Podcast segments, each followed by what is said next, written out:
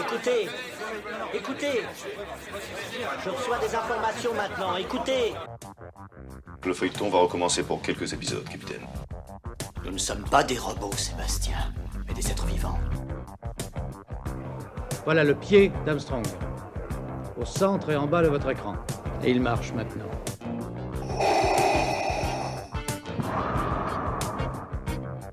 On peut dire aujourd'hui que la science-fiction est bel et bien partout. Tu veux dire qu'on est dans un programme informatique Est-ce vraiment si invraisemblable Le dormeur doit se réveiller. Non, c'est de la science-fiction. Bonjour à toutes et à tous, vous écoutez C'est plus que de la SF, le podcast hebdomadaire sur la science-fiction, animé par l'œil de chéri et produit par ActuSF. Aujourd'hui, nous allons revenir sur un phénomène littéraire. Il s'agit d'un roman de science-fiction qui a réussi à s'imposer comme un incontournable de la décennie précédente. Lauréat du prix Hugo 2015, Netflix a prévu de débourser un milliard de dollars pour adapter cette saga sur sa plateforme. En France, le succès a aussi, euh, a aussi été présent avec plus de 120 000 exemplaires vendus en l'espace de 5 ans pour juste le premier volume. On nous avait souvent demandé euh, une émission dessus et nous sommes très heureux d'accueillir le traducteur Gwenaël Gaffric pour cet épisode sur le problème à trois corps écrit par Liu Cixin. Gwenaël, bonjour et bienvenue dans C'est plus que de la SF. Bonjour et merci beaucoup de m'accueillir dans ce super podcast qui a déjà accueilli des noms très prestigieux. Donc euh, très honoré. vous êtes le traducteur français de Liu Cixin. Euh, vous avez accepté de venir et surtout vous avez accepté de participer à pas une mais trois émissions qui auront lieu, pendant l'année 2022. Nous analyserons chaque roman de cette trilogie culte avec vous. Alors, c'est vrai qu'on n'a jamais encore fait ça pour euh, une saga, mais vous allez nous expliquer et justement pourquoi. C'est vrai qu'on va vous demander, et ça va répondre à cette question, comment euh, Liu a réussi à devenir un auteur de science-fiction majeur dans son pays euh, pour euh, ce premier roman qui a été pré- prépublié en 2006 dans le magazine de science-fiction Kiwan Shijie, puis euh, publié en, en- en 2008 réellement en roman. On, ne parle que du premier à trois corps de Liu Cixin depuis 5, à 6 ans depuis la sortie en France. Comment vous expliquez que cet auteur de science-fiction a réussi à sortir de son pays pour devenir majeur? Il y, a, il y a tout un contexte en fait, je crois. Il y a un contexte qui est propre euh, à la Chine, au marché éditorial, à des rencontres ou des événements un peu euh, littéraires et extra-littéraires. Je pense que ce qui l'a fait sortir euh, un peu du territoire chinois, où il était déjà connu avant en fait. hein. Il faut se dire aussi que sur l'échelle de la Chine, il avait déjà des millions de lecteurs avant même d'être connu par un, lectorat qui lit pas le chinois.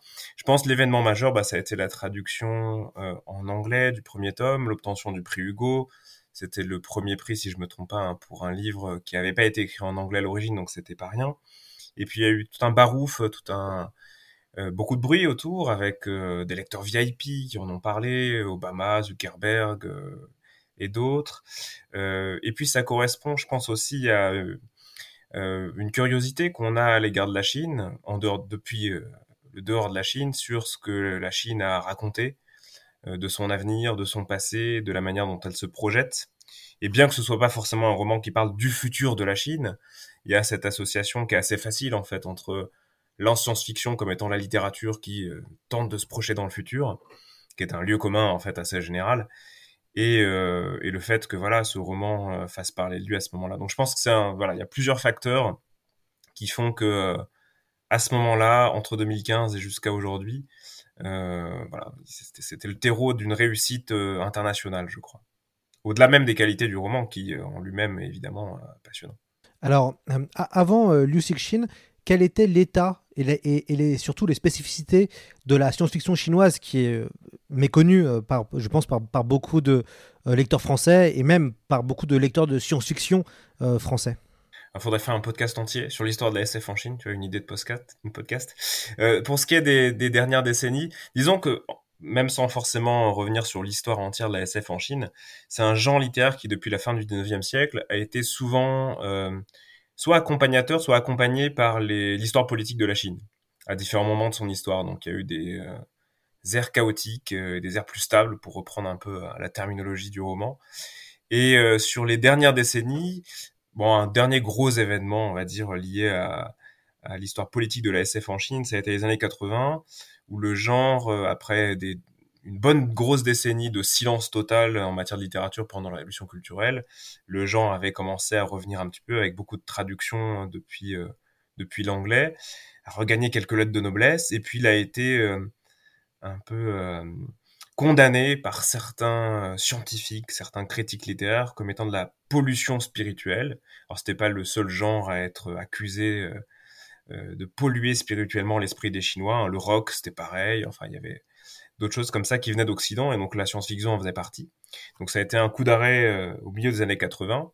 Et puis, euh, malgré tout, euh, dans les années 90-2000, et c'est un peu la génération de Cécine, en fait, le moment où il commence à écrire, il y a eu un développement important du, fandom, en fait. De plus en plus de gens lisaient, en traduction ou pas, des récits de SF. Elle était clairement moins embêtée par le pouvoir, ça peut-être qu'on y reviendra, mais euh, pendant ces décennies-là, en fait, jusqu'à une période assez récente, en gros, le pouvoir chinois, la censure, si tu veux, l'institution littéraire, était assez peu regardante, parce que c'était jugé euh, voilà, populaire, fantaisiste, euh, on s'imaginait pas qu'il puisse y avoir un contenu aussi euh, politiquement incorrect à l'intérieur. Donc finalement, elle a eu son petit développement de son côté.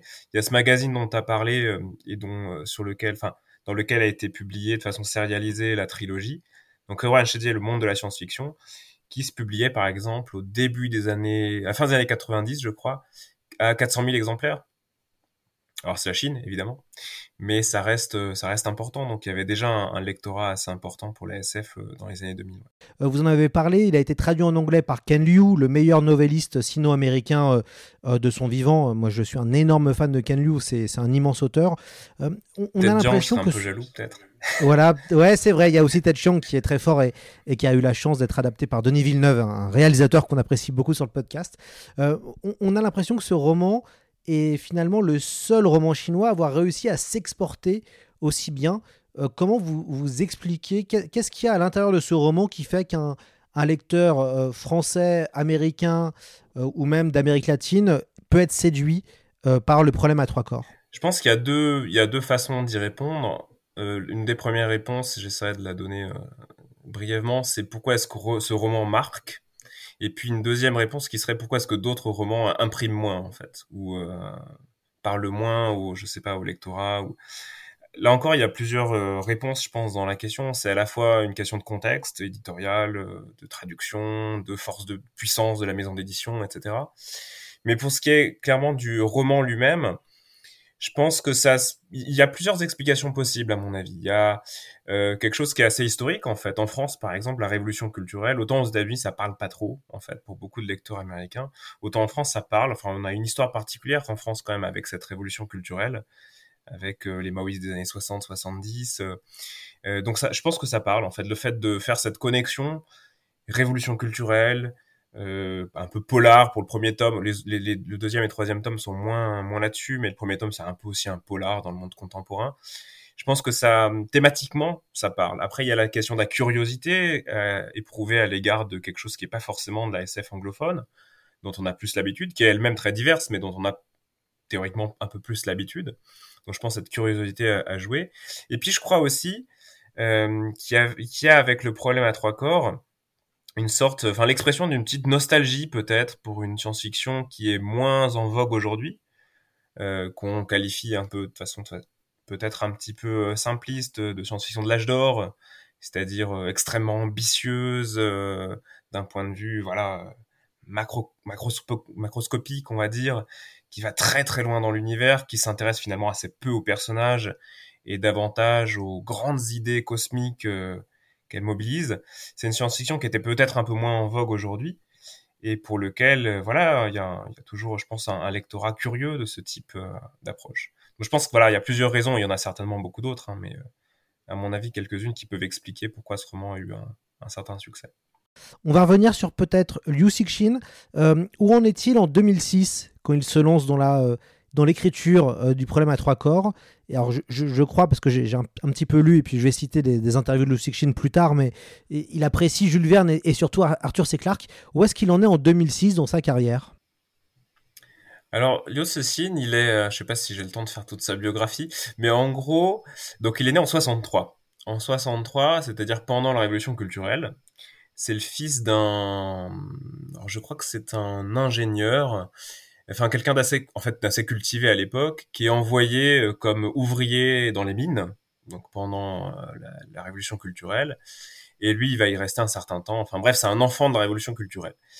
Et il est lui-même ingénieur. Il va travailler dans une centrale électrique, si je dis pas de bêtises, ingénieur informaticien. Et en 2006, il me semble, ou dans ces années-là, la centrale ferme. Je crois qu'il y a des problèmes de sécurité. Enfin bref, euh, donc il touche toujours un salaire qui lui vient de la centrale, mais il peut se consacrer pleinement à l'écriture. En fait, il écrit depuis la fin des années 80. Enfin, il, écrit depuis la fin des années 80, mais il publie vraiment depuis les années 90. Et donc en 2006, je crois que ça correspond plus ou moins avec euh, sa mise en arrêt forcé. Euh, où il peut se consacrer davantage à sa grande œuvre en fait. C'est-à-dire qu'il a écrit beaucoup beaucoup de nouvelles avant, euh, quelques romans, et donc il se lance dans ce dans ce grand projet. Et je crois qu'il a un peu plus le temps parce que justement il travaille plus euh, dans la centrale. Le journal Le Monde a fait son portrait en 2016. Le correspondant chinois euh, Brice Pedroletti écrit Liu Cixin va s'imposer comme un écrivain d'anticipation post-orwellien plus habité, plus, plus habité par les choix moraux et politiques qu'implique la survie de l'espèce humaine, confrontée à son anéantissement et à l'irruption de formes d'existence extraterrestres, que par la représentation d'anomalies politiques poussées à leur paroxysme. Est-ce que euh, ce que vient enfin, ce qu'écrit euh, Brice Pedroletti, vous, validez cette euh, assertion? En partie, oui. Après, c'est toujours délicat de, résumer la SF à la SF est politique ou elle l'est pas, ou elle est orwellienne ou elle l'est pas je pense qu'après il y a un peu du politique partout en réalité. Mais euh, effectivement, euh, Liu sa, démarche, elle est beaucoup plus, euh, enfin, elle déborde un petit peu de euh, de la question des relations inter interpersonnelles en fait, par exemple. C'est pas du tout quelque chose qui va l'intéresser. D'ailleurs, dans aucun de ses textes ou dans très peu, c'est quelque chose qui entre en ligne de compte. Il y a quelque chose qui à la fois relève peut-être un peu de la littérature russe, je crois, chez Liu Cixin comment est-ce que en fait l'homme euh, est emporté un peu dans les tourbillons de l'histoire ou euh, ou du temps euh, même au-delà de, du temps terrestre il y a une dimension peut-être qui est propre aussi au maoïsme et à la collectivité qui prime sur l'individu il y a une dimension aussi qui est dans son intérêt porté à la science euh, et peut-être un petit peu une touche de taoïsme aussi, c'est-à-dire l'insignifiance que peut parfois avoir l'homme par rapport à tout ce qui se passe autour de lui. Et donc c'est peut-être en, ça que son intérêt pour la, les anomalies politiques, là, je crois que c'était le terme utilisé par Brice Pedroletti, l'intéresse moins quand ils sont des anomalies, on va dire, euh, temporellement situées ou assez courtes. Il s'inscrit plus souvent sur le temps long ou sur un, euh, ouais, sur des thématiques qui sont, qui vont plus loin en fait que la, que ce que, pourrait être une dystopie euh, temporaire, par exemple. Dans, une, excellente interview euh, réalisée par euh, Guillaume Ledit en 2018, que nous saluons pour Uzbek Erika, Liu Cixin explique que la science-fiction est soutenue par le gouvernement, et, et là je le cite, depuis le début du XXe siècle, la SF est mieux considérée puisqu'elle peut être utile pour propager la culture scientifique, étendre l'imagination et stimuler l'innovation. Son développement est donc encouragé car le gouvernement cherche à construire un pays fondé sur l'innovation. La vision officielle reste encore focalisée sur la SF classique et science-fiction ne veut pas dire la même chose pour le gouvernement et pour les auteurs contemporains, mais il est toujours bon de disposer du soutien des autorités. La science-fiction, c'est du soft power pour le gouvernement de euh, Xi Jinping, euh, Oui, clairement et encore plus aujourd'hui que qu'il y a encore quelques années. Alors c'est intéressant parce que dans cette interview, euh, il parle justement du début du XXe siècle où euh, on est en pleine formation en fait de l'État-nation moderne chinois et le projet de beaucoup d'intellectuels à cette époque-là, des intellectuels qui comptent, c'est de bâtir une nation sur la démocratie et la science. on voit que ça a plus ou moins réussi en Chine. Euh, et on a des, des, gens qui ont vraiment forgé en fait ce que ce que serait la Chine moderne à partir de romans de science-fiction. En fait, on s'en doute pas forcément en France, mais euh, Jules Verne ou Wells ont été des grands acteurs indirects de euh, la naissance de la République euh, en Chine et même de la République populaire de Chine. Et alors après, il y a eu des vicissitudes dont parle pas Liu Cixin, hein, évidemment, c'est un peu plus politiquement correct euh, par rapport à la science-fiction. Et aujourd'hui, il y a ce retour de la science-fiction comme supposé euh, allié politique pour le pouvoir. Il y a par exemple cette petite anecdote, euh, le lendemain de l'obtention du prix Hugo par, euh, par Liu Cixin, donc en 2015, enfin le lendemain, les jours qui suivent, il est reçu par le vice-président chinois de l'époque, donc c'est pas rien. et qui lui dit ben bravo, félicitations, et je vous engage à continuer à mettre en valeur et à développer le rêve chinois, qui est le gros concept rhétorique du Parti communiste chinois. En gros, c'est le futur à la PCC, à la Parti communiste chinois. Et donc, c'est un peu le, le début, effectivement, d'un regard beaucoup plus euh, politique du régime sur la science-fiction, qui est censé, voilà, accompagner tous les efforts euh, du pouvoir. Donc, ça se matérialise euh, par la subvention de quelques traductions, assez peu en France, hein, clairement pour l'instant, mais il y a des partenariats qui sont créés avec d'autres d'autres langues, d'autres pays, avec la présence dans des festivals, avec l'organisation de festivals, l'organisation de grandes conférences, et puis la mise en avant de personnages comme Cixin d'ailleurs, qui est souvent mise en avant dans des tas de politiques euh, ou des tas de projets politiques, scientifiques, technologiques euh, en Chine. Toujours avec cette idée que voilà, on est le pays du futur, donc. Euh, dans, un article pour Slate où euh, vous avez été interviewé, euh, cet article est intitulé La science-fiction chinoise est-elle au service du pouvoir? La, journaliste euh, Léa Polverini évoque le texte, en, le texte Chine 2185 écrit par Lu Xixin en 89. Il s'agit d'un roman de cyberpunk qui met en scène le cerveau de Mao, une république cybernétique et une révolte contre le pouvoir en place. ce texte ne peut que se trouver sur Internet. comment font les auteurs de science-fiction chinoise face à la censure? Alors ben les stratégies changent en fait parce que les époques changent. Alors jusqu'à une période assez récente et en fait ça correspond un peu en 2015, c'est-à-dire que c'est à la fois le succès de la SF euh, chinoise et en même temps le début de son contrôle le plus rigoureux parce qu'elle devient visible. Jusqu'à cette époque-là, effectivement, ce que faisaient les auteurs de SF chinois, comme d'ailleurs d'autres auteurs euh, chinois, c'était de publier en version papier ce qui était publiable et potentiellement acceptable, et puis en version électronique ou comme ça sous le menton des envois à des copains euh, auteurs euh, de textes plus sensibles. Ça a été le cas pour Chine 2185. Je pense à un auteur de science-fiction chinois qui s'appelle Han Song, qui est assez connu aussi, qui a une science-fiction qui est souvent très très politique, euh, très iconoclaste. Il y a plein de ces textes qui ont circulé sur le web ou entre fans ou entre auteurs avec des traducteurs un peu mis dans la boucle aussi. Mais ça devient de plus en plus compliqué aujourd'hui euh, parce que justement, il y a un regard beaucoup plus euh, acéré et beaucoup plus rigoureux sur ce qui se publie en matière de, littérature euh, de genre aujourd'hui en Chine. C'est lié aussi avec voilà l'arrivée au pouvoir de Xi Jinping. Alors, j'aimerais bien savoir, vous, comment vous avez découvert le, le, roman. vous êtes, je crois, le, seul réel traducteur de science-fiction donc de chinois au, au français. comment vous, vous avez découvert le problème à trois corps? Alors ouais, il y, a aussi Loïc Aloisio qui a, qui a fait quelques traductions de Ransom justement, donc euh, on, est on est plusieurs, mais effectivement moi j'ai eu la chance de, de traduire cette cette trilogie. Alors comment je l'ai découvert? Euh, Ben ça s'est fait un peu naturellement en fait, c'est-à-dire que je suis fan de SF et je lis chinois, donc euh, c'était un peu l'incontournable. c'est-à-dire que c'est compliqué en lisant le chinois et en étant fan de SF de pas connaître Liu Cixin et le problème à Tracor. Le truc moi c'est que je l'ai lu euh, une fois que les trois tomes ont été publiés sous forme de livre, et je l'ai lu dans la version taïwanaise en fait. C'est-à-dire que c'est le même texte avec à une différence près, c'est-à-dire que dans la version officielle donc des bouquins parus en Chine, euh, les deux premiers chapitres sont inversés. À savoir que dans le roman, je, je divulgage pas en le disant, hein, dans le roman, euh, dans sa traduction française, on commence directement avec la révolution culturelle et, on, et le deuxième chapitre, euh, une sorte de voilà, un deuxième fil narratif dans la période contemporaine. Cette structure-là, c'était la structure qui avait été publiée dans la revue, dans le magazine euh, Le Monde de la Science-Fiction, mais qui avait été changée pour la publication papier. Et donc en fait, les lecteurs chinois qui ont eu accès qu'à la publication sous forme de livre, ils ont une version qui est un peu tronquée en fait, qui est politiquement incorrecte quoi. Et qui est politiquement plus correcte pour le, si, euh, vous voulez, pour la censure. Et moi, j'avais eu accès à, ces textes à travers une version qui est non censurée, quoi, en gros. Mais c'est la seule différence. Pour le coup, le texte n'a pas été changé à part une phrase, mais qui permet justement de faire la transition entre les chapitres. Sinon, c'est le, même texte. Et ça devait être, ouais, en 2010-11, quelque chose comme ça. Le, problème à trois corps a un pitch tout à fait génial. Euh, dans une Chine en pleine révolution culturelle, une astrophysicienne en cours de rééducation réussit à communiquer sa détresse à un peuple extraterrestre plus évolué que l'humanité et qui compte bien débarquer sur notre planète dans plusieurs siècles. Euh, ce premier roman euh, étonne par son fort rythme.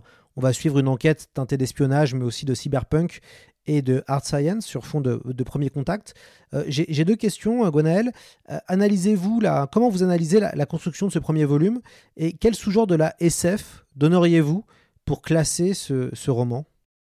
Ah, c'est des bonnes questions et qui euh, d'ailleurs sont souvent euh, sujettes à, beaucoup de débats euh, en Chine et pas qu'en Chine d'ailleurs. moi, le premier roman, moi je le vois vraiment comme une grosse introduction à, la trilogie finalement. Ce qui est, un peu particulier, souvent les quand, voilà, quand on parle de trilogie, beaucoup de personnes préfèrent les premiers tomes et puis après les, les deuxièmes et troisièmes. Je crois que le premier roman est vraiment un prélude, une sorte d'introduction générale au suivant. Ce qui est un rare en fait dans une trilogie, je crois vraiment que le premier tome soit simplement une introduction à, ceux qui suivent. Bon, avec tout euh, l'intérêt qu'il suscite par ailleurs, hein, mais euh, je le vois vraiment comme ça. Et après sur le, sous-genre, alors il est souvent classé en hard SF. Euh, bon, je pense qu'en fait c'est toujours des catégories un peu poreuses en réalité. je pense qu'il y a une vraie volonté chez Liu Cixin de de maintenir une sorte de cohérence scientifique euh, enfin, il y a un gros travail de ce point de vue-là. Euh, mais il prend des libertés aussi avec la science. Il joue avec la science. C'est-à-dire qu'il prend des libertés assez grandes, euh, notamment dans le deuxième et le troisième tome de la trilogie, mais toujours avec la volonté de rester le plus rigoureux possible, le plus cohérent possible, y compris même dans ses incohérences. Il y a toujours une sorte d'habillage ou de oui, de, de, camouflage un peu scientifique, ce qui fait que voilà, certains lecteurs seront peut-être moins moins tentés de le mettre dans la catégorie RDSF. En tout cas, il joue avec ces codes-là. Donc moi, j'aurais quand même tendance à le classer dans cette catégorie parce qu'il précisément il joue avec les codes de la de la RDSF. Et après, euh, tout se discute sur la, la cohérence scientifique, euh, la véracité, etc. Mais je pense qu'il joue avec ces codes-là en fait, et dans la plupart de ses autres récits également. Lui-même d'ailleurs se définit hein, comme un auteur de, en chinois c'est Inko donc Inkoran, pardon. Maintenant que nous avons introduit euh, l'auteur et la, et la science-fiction chinoise, je vais, vous demander de nous expliquer le titre du roman, Le problème à trois corps. Quels sont les trois corps et où est le problème? Ah. Alors là, je suis pas le plus légitime en fait pour répondre à ces questions. En réalité, en chinois, il n'y a même pas le problème A, c'est juste les trois corps. Santi en chinois. Euh, si bien que c'est même super simple parce que les gens qu'on appelle les trisolariens dans le dans le roman en français euh, sont appelés les Santillan, donc en fait les tricorpiens même dedans. Euh, les trois corps, ça fait référence à un problème de mathématiques et de physique euh, assez connu. donc pour ceux qui sont passés sur les rangs d'université en physique, sans doute en mathématiques, c'est un problème qui a été beaucoup travaillé par Poincaré notamment. et le suivant, alors je l'exprime certainement très mal, c'est comment on s'intéresse en fait à un système où il pourrait y avoir trois soleils. En tout cas, c'est le cas ici dans cette dans ce roman. C'est un problème qui va un peu au-delà. Mais euh, comment est-ce qu'on arrive à, définir le mouvement des astres dans un système à trois soleils? C'est le problème qui est au cœur euh, du roman et qui est le problème, bah, je divulgage un petit peu, mais d'une civilisation qui fait face à ce problème euh, majeur hein, pour sa survie, à savoir comment survivre dans un système avec trois soleils et dont les mouvements dont les euh, trajectoires sont absolument chaotiques. Je vais vous proposer euh, d'écouter un extrait qui dure 5 minutes du problème à trois corps. Alors il s'agit du tout début du livre et ça tombe bien, c'est la version que vous avez lue euh, puisque ça, ça raconte la, la, révolution culturelle. L'action démarre en, en 1967. le livre audio a été réalisé par Audiolib et le lecteur est Vincent Schmitt. Euh, donc du coup, ce qui est intéressant, et, vous nous, avez, vous nous l'avez confié, cette partie-là n'existe pas dans la, version, euh, euh, dans la version chinoise, mais elle est disponible dans la version taïwanaise. En fait, elle existe, mais elle est placée plus loin dans le roman. Ah, c'est ça, d'accord. Donc elle existe. Pour que ça fasse, ça éveille pas trop la, voilà, le regard des, des censeurs. Il l'a mis un peu plus loin. En fait, il a interverti deux chapitres. Et eh bah, on va écouter le début de cet extrait. Les gardes-rouges qui escortaient Isetai étaient deux fois plus nombreux que d'habitude. Ils étaient six, deux garçons et quatre filles.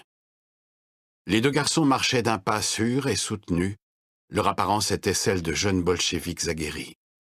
Tous deux étaient en quatrième année de licence de sciences physiques, mention physique théorique, et par ailleurs anciens étudiants de Isetai. Les quatre filles, beaucoup plus jeunes, était élève de deuxième année du lycée affilié à l'université. Ces petites combattantes vêtues d'un uniforme serré à la taille par une ceinture militaire irradiaient de l'énergie bouillonnante propre à l'adolescence. On aurait dit quatre bras zéro verts encerclant Isetai. L'apparition de ce dernier provoqua l'embrasement de la foule qui se trouvait sous la tribune, et les slogans que l'on rechignait à clamer quelques instants plus tôt résonnèrent de plus belle, comme une marée emportant tout sur son passage. Après avoir patiemment attendu la fin de ce déferlement, les deux garçons debout sur l'estrade se tournèrent vers l'accusé. Camarade Isetai, vous êtes un expert en sciences mécaniques. Vous devez bien vous rendre compte que la force unique contre laquelle vous résistez est si puissante que si vous continuez à vous obstiner, elle vous conduira à la mort. Nous allons aujourd'hui reprendre la séance là où nous nous étions arrêtés la dernière fois.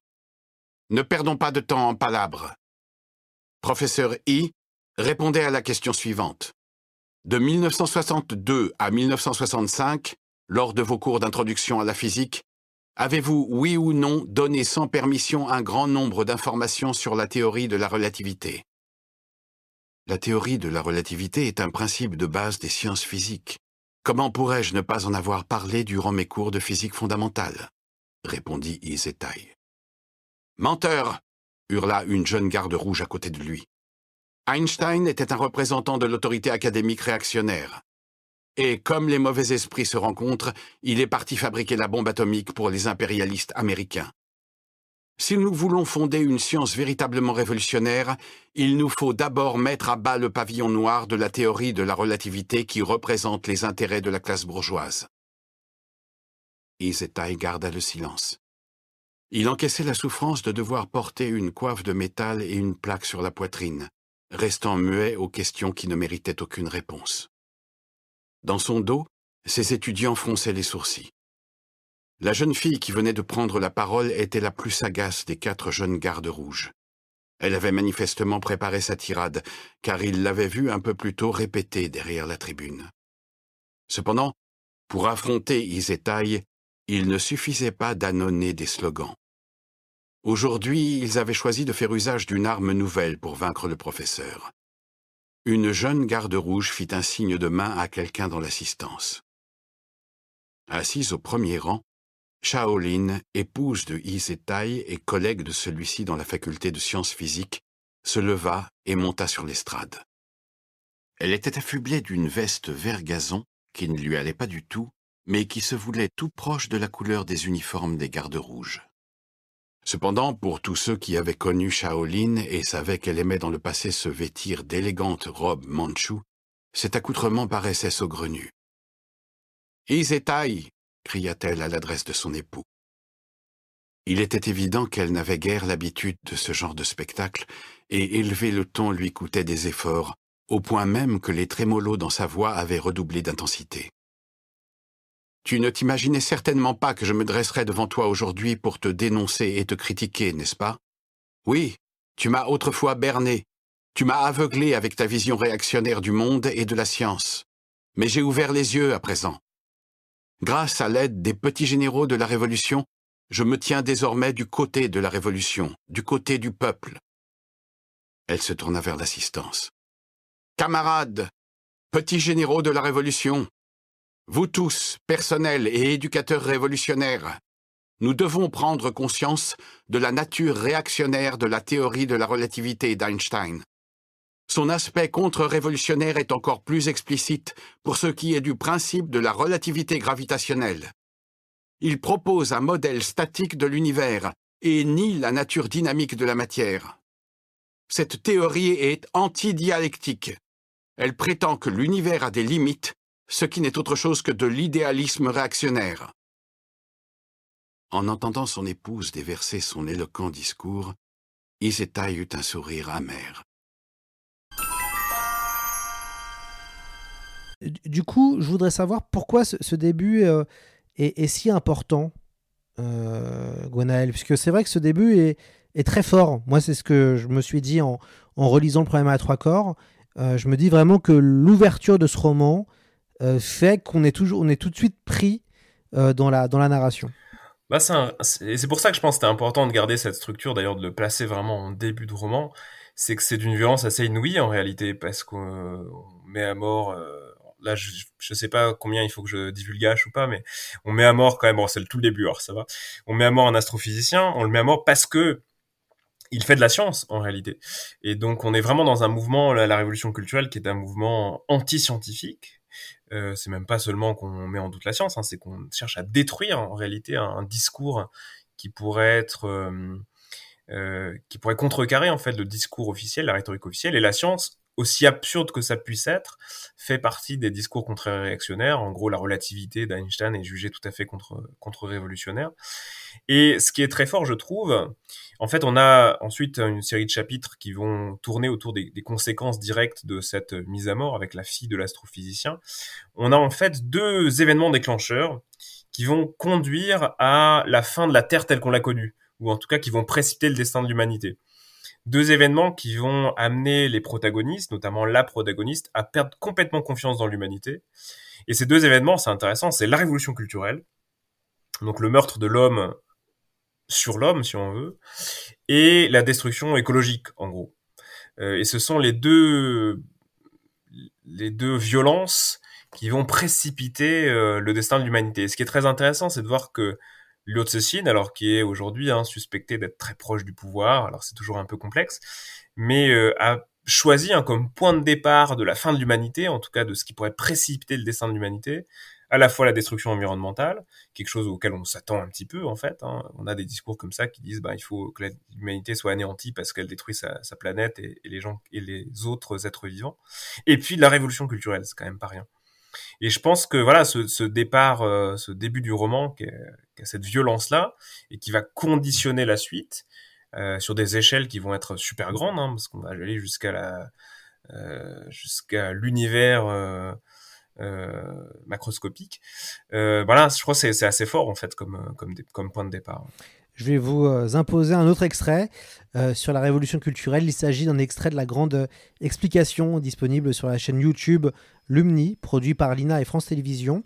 et, je vais vous faire écouter ça. Ça permet de, en fait, surtout de, comprendre assez brièvement en, trois minutes qu'est-ce que c'était la révolution culturelle. Et puis après, on, on reviendra sur cette période historique. En 1949, Mao Tse-tung fonde la République populaire de Chine, dont il devient le président. Mao voit grand. Il veut transformer le pays et en faire une puissance moderne, en moins d'une génération.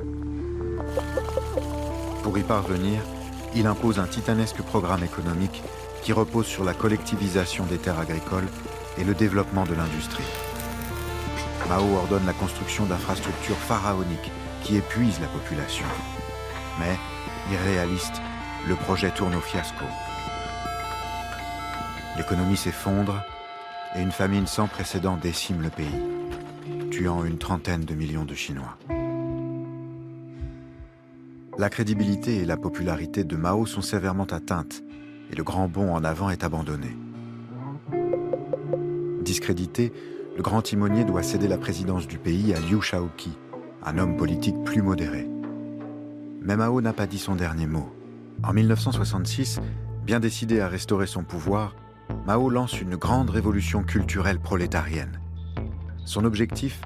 S'appuyer sur la jeunesse pour purger le Parti communiste infesté de traîtres capitalistes et façonner un homme nouveau doté d'une conscience socialiste absolue. Mao veut se débarrasser de ce qu'il appelle les quatre vieilleries. Vieilles idées, vieilles cultures, vieilles coutumes, vieilles habitudes. Ces préceptes sont regroupés dans le Petit Livre Rouge, un petit opuscule qui devient bientôt un véritable outil de propagande. Sans destruction, peut-on y lire, pas de construction. Mao exhorte la jeunesse à se soulever, et la révolte se transforme bientôt en une déferlante de persécutions et de massacres. Les universités sont fermées, et les étudiants s'enrôlent par millions pour renverser le système. Devenus les gardes rouges, ces soldats fanatisés font régner le chaos et la terreur. Sur simple dénonciation, souvent arbitraire, des milliers d'hommes et de femmes, cadres du parti, professeurs, représentants de la bourgeoisie ou familles tout entières, sont arrêtés, déportés ou assassinés. Liu Shaoqi lui-même mourra en prison. la Chine sombre dans l'anarchie. Pendant deux ans, au nom de la révolution permanente, les brassards rouges envahissent les rues de Pékin et de toutes les grandes villes de Chine, lors de défilés et de gigantesques parades. Les préceptes de Mao traversent les frontières et arrivent jusqu'en France, où en mai 68, de nombreux manifestants reprennent ses slogans et brandissent son portrait. Face au chaos qui agite la Chine, Mao fait appel à l'armée pour rétablir le calme. Les gardes rouges, devenus embarrassants, sont expulsés dans les campagnes pour y être rééduqués. Le bilan est catastrophique. Certains parlent de plus d'un million de morts. L'économie est dévastée et le pays est désormais gouverné par des cadres incompétents choisis sur leur dévotion au petit livre rouge. Il faudra attendre la mort de Mao en 1976, puis l'arrivée de son successeur Deng Xiaoping, pour que la révolution culturelle soit définitivement démantelée et que le pays sorte de sa torpeur. Pourtant, le culte de Mao demeure.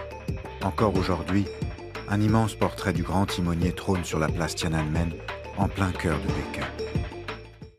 Voilà, c'était euh, un extrait euh, de, sur la chaîne YouTube euh, Lumni, la grande explication autour de la révolution culturelle. Liu Cixin a vécu la révolution culturelle. Ce fut une période marquante pour lui. Cette période est d'ailleurs, est-ce que, alors vous allez me dire ou pas, Gwenaël, si c'est une période qui est critiquée dans son livre, car on comprend qu'elle est responsable de la future guerre entre les aliens et l'humanité, et qu'elle va créer énormément de ressentiments.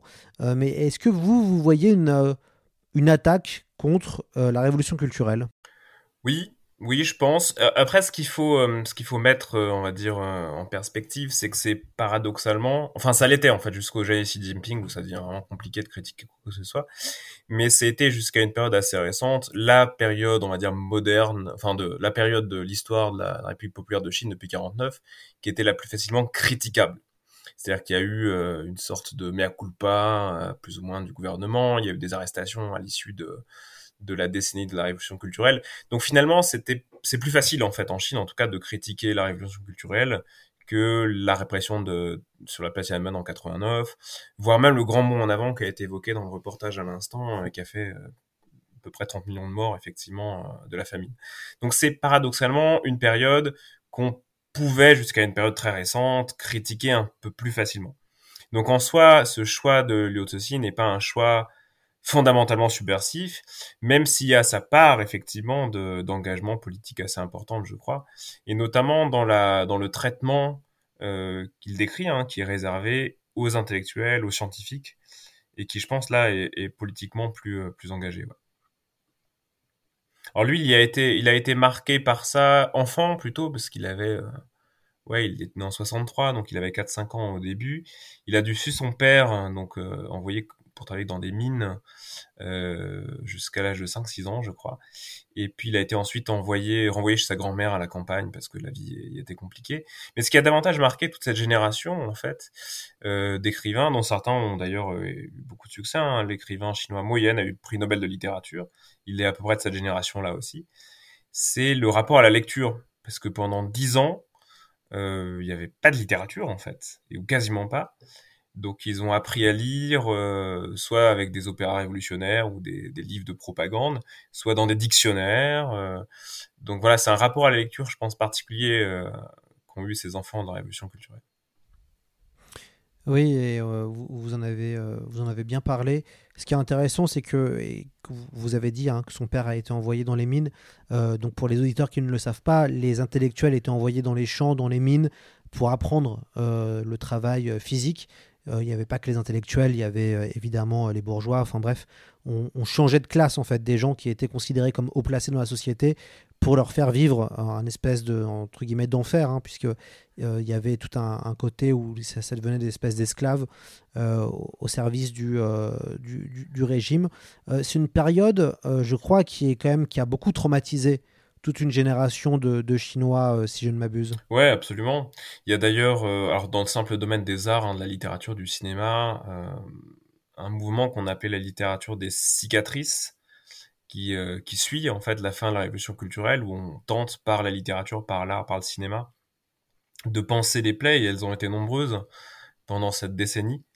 Et, ce qui explique d'ailleurs qu'il y a vraiment un, grand contingent d'auteurs qui a eu beaucoup de succès, qui a beaucoup été traduit aussi, et qui sont de cette génération, nés dans les années 60, euh, victimes directes ou indirectes, mais comme enfants de la révolution culturelle, et effectivement vivre cette décennie quand on a entre 5 et 15 ans, c'est extrêmement marquant. Donc c'est resté dans ses consciences, ça a forgé, euh, paradoxalement ou pas, hein, beaucoup d'histoires euh, en littérature, en cinéma. Donc ça a été euh, à la fois une période horrible et en même temps une période qui est propice aussi à l'écriture, à la création, pour compenser, pour comprendre ce qui s'est passé. Le roman va se concentrer sur deux personnages, Wang Miao, que nous suivons à partir de 2007, il s'agit d'un spécialiste de la, nanotechnologie. L'autre personnage central est euh, Wei Wenjie, la fameuse astrophysicienne martyre de la révolution culturelle que nous allons suivre en 67 et en 2007. Comment vous analysez euh, ces deux personnages qui sont en fait les, deux héros du, premier roman alors, Wenjie a, a une, épaisseur qui est quand même plus importante que Wang qui, qui sert surtout au, développement de l'intrigue. Hein. C'est un des grands traits de l'écriture Liu Cixin, c'est que beaucoup de personnages sont, sont finalement euh, des outils plutôt au service de l'intrigue que véritablement des, euh, des euh, je sais pas moi, des strates de complexité particulière. C'est le cas pour Yewendie, qui traverse un peu les âges, qui fait cette, ce lien entre les deux fils narratifs, les deux périodes qu'on suit effectivement dans le roman. Donc Wang Mian, je pense que voilà, c'est quelqu'un de son époque, c'est un Chinois comme pourrait l'être n'importe quel Chinois, qui se retrouve confronté avec cette question qui va devenir central à partir de la fin du premier tome et du début du deuxième, c'est euh, bah, la fameuse question en science-fiction du premier contact, de comment est-ce qu'on l'anticipe, de comment est-ce qu'on le comprend, euh, comment on se projette. Donc je pense qu'il sert à ça surtout ce personnage, à nous accompagner euh, jusqu'au dénouement du premier tome et l'ouverture vers les, vers les suivants. Yewenzi est plus intéressante en tant que personnage en tant que tel parce que c'est précisément elle qui qui, est, qui fait advenir cet événement perturbateur, hein, et, je pense que le roman sert aussi à comprendre ce mouvement-là, ce, ce choix-là.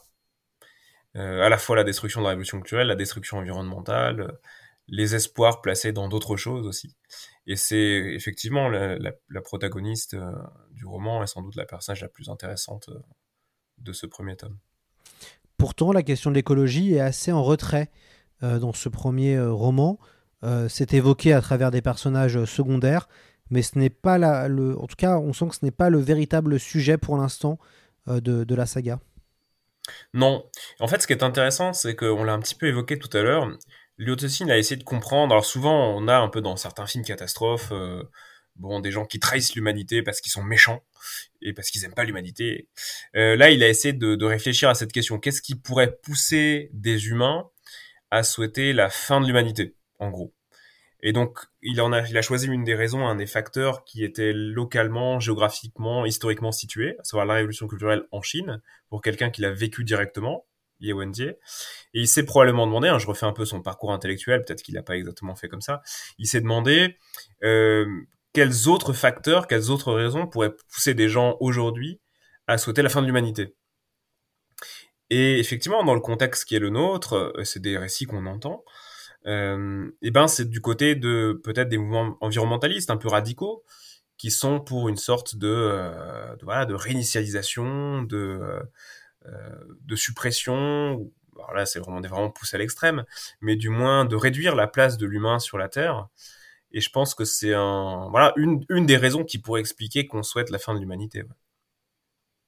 Et en, en fait, il s'en sert effectivement comme un facteur explicatif, mais il n'y a pas de revendication environnementale ou même d'ailleurs anti-environnementaliste euh, dans le roman. Ce qui est intéressant, c'est qu'il fait le lien entre les deux quand même avec la lecture par Yewendier d'un printemps silencieux de Rachel Carson et un, bouquin écrit dans les années 60 et qui est le premier bouquin à traiter de, euh, des pesticides et qui alerte sur les pesticides et qui va l'ouvrir la conscience environnementale aussi.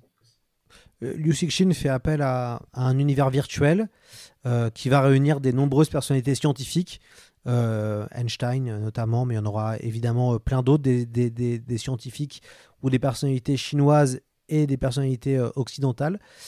comment jugez-vous la, présence de la science dans ce, dans ce roman? Je pense que c'est euh, une exploration à faire que j'essaie de faire en ce moment, de m'interroger vraiment sur comment est-ce que euh, c'est aussi en fait une trilogie sur la science, Euh, et c'est en ça qu'elle est d'ailleurs passionnante. Donc j'ai des réponses j'ai une réponse qui est pas qui est pas satisfaite satisfaisante pour l'instant parce que je pense qu'il y a beaucoup c'est très complexe. Euh, mais il commence avec ça. Euh, il commence avec la mise à mort de la science, une mise à mort euh, vraiment très théâtralisée euh, par les gardes rouges. Et c'est une interrogation qui va qui va perdurer tout au long de la trilogie, qui se retrouve souvent dans ces romans. C'est voilà qu'est-ce que la science, les avancées scientifiques peuvent apporter à l'existence? Est-ce que ça déborde de l'existence? Est-ce que ça explique l'existence? Est-ce que c'est quelque chose qui est différent? Est-ce qu'on peut exister sans science? Et je pense que c'est des réflexions qu'il a dans beaucoup de ses récits et qu'il a développé peut-être encore davantage dans la trilogie. Mais euh, c'est pas du tout une réponse satisfaisante. Hein. Mais euh, voilà, je pense que c'est quelque chose à prendre chez Liu dans son ensemble, avec l'ensemble de ses textes, en réalité. Parce qu'il y a un questionnement qui est permanent autour de, du, sens de du sens de la science dans l'existence. Il y a aussi un, aspect euh, cyberpunk euh, un peu old school. Alors c'est rigolo parce que, euh, puisqu'en fait, les personnages ont passé du temps dans un jeu vidéo, donc qui est évidemment relié au problème à, trois corps. Et finalement, bah, on va dire passer du temps dans un jeu vidéo extrêmement immersif avec des capteurs sensoriels, ça fait évidemment écho au cyberpunk. Et on sait que, je crois qu'un des premiers romans de, de Liu Cixin, Chine de 1985, c'était du cyberpunk. Du coup, c'est assez amusant de retrouver quelque chose, un genre qui est extrêmement daté, qui est en fait le genre des années 90 à l'intérieur de ce roman. Ouais, il y a un côté un peu rétro. Euh. Après, ça a été écrit en 2006 aussi, donc on a, encore un peu de décalage. Je pense que ouais, Chine 2185, euh, je crois, enfin en tout cas c'est ma vision des choses, c'est le premier roman cyberpunk chinois euh, qui a été écrit en 89. Euh, alors même que voilà Gibson n'avait pas été traduit euh, en chinois, etc. Il y a voilà les historiens de la SF en Chine donnent des récits plus tardifs pour les premiers récits de cyberpunk mais voilà, moi, ça me satisfait pas totalement en tant qu'historien de la SF en Chine. Donc voilà, bah, ça c'est mon point de vue. C'est vrai qu'on retrouve, il y a, y a, presque un côté kitsch en fait dans ce dans ce jeu vidéo euh, en réalité virtuelle. On se dit, bah, il, est, construit bizarrement. Je pense qu'il joue aussi avec ça en réalité. Euh, il est lui-même ingénieur informaticien. Euh, il a écrit euh, quelques récits de cyberpunk à ses débuts. À mon avis, il y a un jeu en fait. Il il s'en amuse. D'ailleurs, il y a, une nouvelle qui va apparaître dans le deuxième tome là, de, l'intégrale des nouvelles de Liu Cixin, où il imagine une sorte de virus informatique. Alors c'est super vintage là encore, qui va contaminer le monde entier. Enfin, il aime bien jouer avec ça, je pense. Il a des récits parfois qui sont assez humoristiques. Et à mon avis, voilà, il était aussi dans cette dans cette perspective avec la création de ce jeu vidéo pas tout à fait réaliste non plus. Comment ça s'est passé la traduction de ce premier volume euh, Gonaël? J'ai déjà eu des, traducteurs hein, sur le podcast et c'est toujours intéressant de, connaître un peu les coulisses de la traduction. Comment ça s'est passé sur ce premier volume? Alors c'est une vaste question. Euh, moi je suis... Alors c'est toujours délicat de, répondre euh, de façon collective. Euh, je, je, crois pour ma part que tout texte mobilise des stratégies de traduction différentes. Donc en fait toute traduction diffère en fonction du texte qu'on traduit. Il n'y a pas voilà une seule recette ou une seule manière de traduire ou euh, euh, ou, un, ou un seul écueil de traduction. Là, en gros, le, les défis un peu de cette, de cette traduction, euh, bon, il y a des défis qui sont propres aux Chinois, hein, dans l'absolu, c'est-à-dire par exemple en chinois, il n'y a pas de temps. C'est-à-dire qu'il faut que ce soit le traducteur, la traductrice qui choisisse le temps du récit. Est-ce qu'on met au présent, au passé composé, au passé simple, etc. Donc il y a évidemment des, des difficultés ou en tout cas des, des, spécificités propres aux Chinois. Et puis, pour beaucoup, je crois qu'en fait, c'est les spécificités qui sont propres aux auteurs et aux textes qu'on traduit. Et là, en l'occurrence, chez Liu Cixin, la grosse difficulté que j'ai eue, c'était pas tant la terminologie scientifique, euh, parce que finalement, en fait, elle est assez universelle en réalité. Puis, euh, je me suis fait aider aussi par des, copains, des copines euh, scientifiques au moment de la relecture c'était surtout sur l'inégalité de l'écriture en fait. C'est-à-dire que c'est quelqu'un qui souvent est un peu moqué. En Chine, on dit qu'il écrit comme un collégien. Euh, il y a un peu de ça. En fait, il a une mais c'est propre en fait à beaucoup de beaucoup d'écrivaines et d'écrivains qui qui sont nés pendant la révolution culturelle, qui peuvent avoir des envolées lyriques absolument passionnantes. C'est le cas chez Liu avec quand il parle du cosmos, quand il parle, voilà, il peut partir dans des choses extrêmement poétiques. Et puis des fois la langue peut être beaucoup plus plate, voire même maladroite. quand il parle, par exemple, des relations entre les personnages, quand il fait des descriptions finalement assez basiques, parfois même un peu misogynes. et c'était, moi, c'est en tout cas la difficulté que j'ai eue c'est-à-dire comment traduire une langue qui est finalement assez peu construite ou assez inégale, où l'idée évidemment l'emporte hein, sur le, les personnages. Euh, et donc ça, ça a été, ouais, ça a été la, difficulté principale, je crois, parce que j'avais pas forcément envie, voilà, de d'embellir la langue ou de. Enfin, l'idée, voilà, c'est qu'il y a des aspérités dans un texte, et moi, mon idée, c'était de les, conserver, en tout cas, de, de, garder ces aspérités aussi. Et c'était finalement la difficulté principale que j'ai eue euh, euh, sur la traduction de la trilogie en tant que telle. Après, il y a des choses marrantes, hein, les néologismes, etc. Mais c'est d'autres, d'autres défis. Vous avez dit un truc intéressant sur le style euh, de Liu Cixin et, quand on écoute les critiques hein, du, du, roman et de la saga, on critique le style notamment. certains peuvent dire qu'il n'y a pas de style ou peu de style, ou que c'est une science-fiction assez simpliste, ou que le rythme est pas forcément là et qu'il y a un énorme concept mais euh, soit les personnages sont pas crédibles, soit peut-être on est frustré parce que ça va peut-être pas assez loin euh, du, concept. Euh, mais ce qui est intéressant, c'est peut-être sur la, question du, de style. comment on fait quand bah vous il a fallu finalement parce que c'est vous finalement qui, a dû, qui, a, qui, a, qui avez dû imaginer un style. Comment on fait en tant que traducteur? Parce que c'est pas forcément évident de, se dire bah je vais devoir recréer un nouveau style euh, ou essayer d'imaginer un style pour quelqu'un qui n'en a peut-être pas forcément un Ouais, je pense qu'ils ont tous des styles. En fait, c'est d'arriver, euh, c'est l'expérience de l'altérité de toute façon la traduction. Donc, euh, comment est-ce qu'on devient, on essaie de devenir l'auteur ou l'autrice pendant le temps, pendant quelques mois ou quelques années. moi, je suis, je suis, partisan en traduction de rendre en français ce qui est ressenti en chinois, c'est-à-dire de rendre des effets de langue plus que le sens uniquement. Donc, euh, moi, je considère clairement la, trilogie comme un chef-d'œuvre, par exemple. Et en même temps, je sais qu'elle a énormément de défauts. Euh, des défauts qui sont des défauts stylistiques, des défauts euh, de, je sais pas moi, d'élaboration des personnages. Elle est assez, je disais tout à l'heure, un peu misogyne. et pour autant, ça reste un chef-d'œuvre. Et donc, c'est ça qui est intéressant. C'est comment est-ce que on traduit ce que je considère personnellement, hein, c'est mon point de vue, comme un chef-d'œuvre, en même temps en traduisant ce que sont aussi ses défauts. C'est-à-dire que j'avais pas la volonté de, de, il y a, y a une, comment dire, il y a une tradition un peu en traduction, ça s'appelle les belles infidèles, où il s'agissait de rendre dans un beau français n'importe quel texte en traduction. Euh, donc moi, je me suis vraiment mis dans cette position en fait. Qu'est-ce que le chinois, qu'est-ce qu'un lecteur chinois ressent quand il lit le texte? Bah, il ressent que ça accroche à certains moments, qu'il y a des petites aspérités, et en même temps, il se sent complètement euh, emballé ou emporté dans, quelque chose de très vertigineux à, à d'autres moments. Donc, euh, donc j'avais envie de voilà de travailler un peu là-dessus, de rendre un peu cette sensation. Alors il s'agit pas de faire exprès de faire des fautes d'orthographe, hein, c'est pas l'idée, mais euh, je pense que c'était important de garder cette cette dimension-là. Mais c'est pas toujours évident parce que du coup on, se dit parfois euh, c'est une tentation qu'on peut avoir euh, ouais franchement là la phrase est pas super ou, alors cette description elle est trop longue euh, ou alors ça donne envie de couper hein, des fois ou de changer ce que font beaucoup les Américains d'ailleurs. Oui d'ailleurs est-ce que vous avez lu la version de Ken Liu et qu'est-ce que vous en pensez? Alors je l'ai lu après ma traduction en français mais c'était bon à la fois par curiosité puis aussi voir euh, quel, quel, choix avait été fait pour les néologismes, par exemple. Donc, on a des choix qui parfois se ressemblent un peu, puis d'autres fois pas du tout. Euh, mais c'est pas du tout, voilà, une, analyse critique. Euh, bon, Calio est un parfait connaisseur du genre. De toute façon, moi, je voilà, j'ai pas, je suis pas du tout légitime pour euh, critiquer positivement ou négativement des traductions euh, d'autres.